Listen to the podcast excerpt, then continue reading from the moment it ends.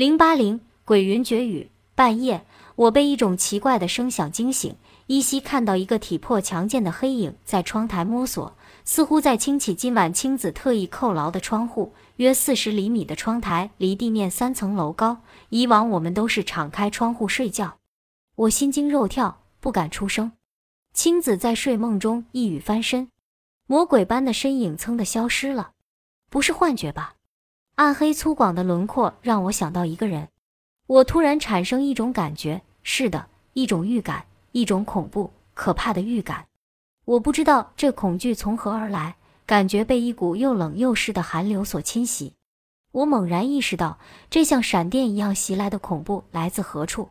三天前那个早上，我在宾馆后街一家小相馆冲印照片，正是今天发现遗失的照片，百无聊赖的等候。就在这时，隔着相馆的玻璃窗，我看到严嘎与住在三百零二的一个考察团成员，威严冷峻的免情局官员站在与相馆相隔两三米的巷口交谈。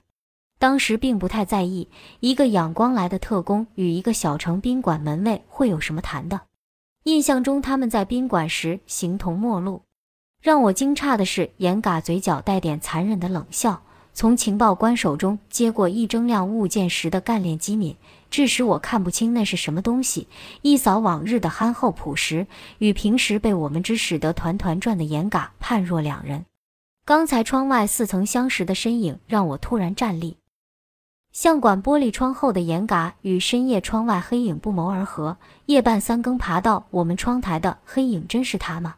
他会伤害我们吗？他该不会是偷窃照片和装监视器的人吧？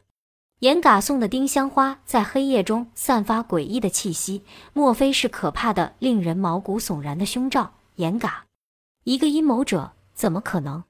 老实巴交、朴实可亲，难道他那双明澈的眼睛也是伪装？联想一次闲聊，他说起前几年他们瓦联军与张家军昆沙布作战时，亲手打死过二十多个人。让我和青子大跌眼镜，现在更是眼镜跌碎。看似好心朴实的佤族门卫，不仅是个杀人不眨眼的战场杀手，还是月光像水一般从门底下流进来，明晃晃的，透着一股冷漠和敌意的气息。我又一次感到生活中那种奇异的恐怖。你一直认为像水晶一样单纯的人，让你处于阴谋之中。我们最不担心的事，可能正是我们最应担心的事。不露声色的罪孽，往往最可怕。恐惧和梦境交织，怪诞离奇。梦里有往日黑屋，堂皇金丝毛的大猫，紫色的铃兰，绿色的雪，黑色眼眶，透明眸子，还有解体的四肢和解体的车，气质山谷。醒来，青子已起床，推开一扇窗户，阳光从半开的窗口流入。斑斑点点洒落在脚下，空气湿润清新，新的一天开始了。尚未来得及与青子谈昨夜窗台黑影之事，严嘎送来了一壶开水和一个熟透的木瓜。青子邀他和我们一起吃木瓜，他说不吃，依然不多言，依然不多留，依然下楼时一再转头，依然让人感觉透明、单纯与温暖。我又一次陷入迷雾。怀疑昨夜看到的黑影是幻觉，是无所不为的想象力让我无端恐惧。司令对我们狡黠的亲切，罗伯特先生微笑的距离，仰光警察局长优雅的冷峻，蓝眼睛帅哥令人晕眩的目光，免情局官员色眼里的暗流，有老师与 X 的神秘莫测，严嘎极致的柔和与极致的残忍同时隐现的时空，鬼云绝雨，让人神经惊颤又迷惑不解。透过窗外的枝叶，看到细碎的太阳，变幻的云。此时此刻，关于文明与野蛮，关于朋友与敌人，关于真与假，善与恶，美与丑，我已丧失了清晰的价值判断和爱憎立场。我怀念走到阳光下次演炫目的感觉。阳光会驱散阴翳里莫名的恐惧，使我敏感脆弱的神经回复坚强有力。我和青子从三零四房间走出来，到阳光明媚的庭院。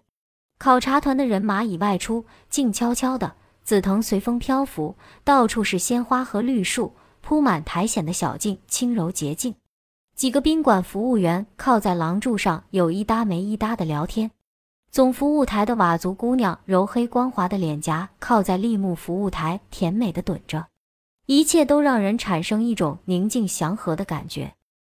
我突然觉得地球不过是一个永远动荡的秋千，世上万物都在不停的摇晃。我得用另一种眼光捕捉我描绘的客体。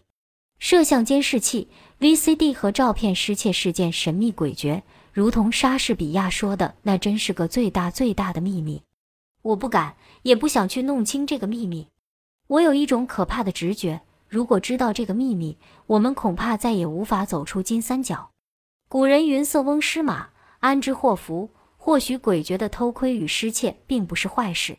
我和青子是没有政治、经济目的，不代表任何组织，心怀理想、浪漫的自由人，坦荡荡地走进令人谈虎色变的金三角。某些人有想法。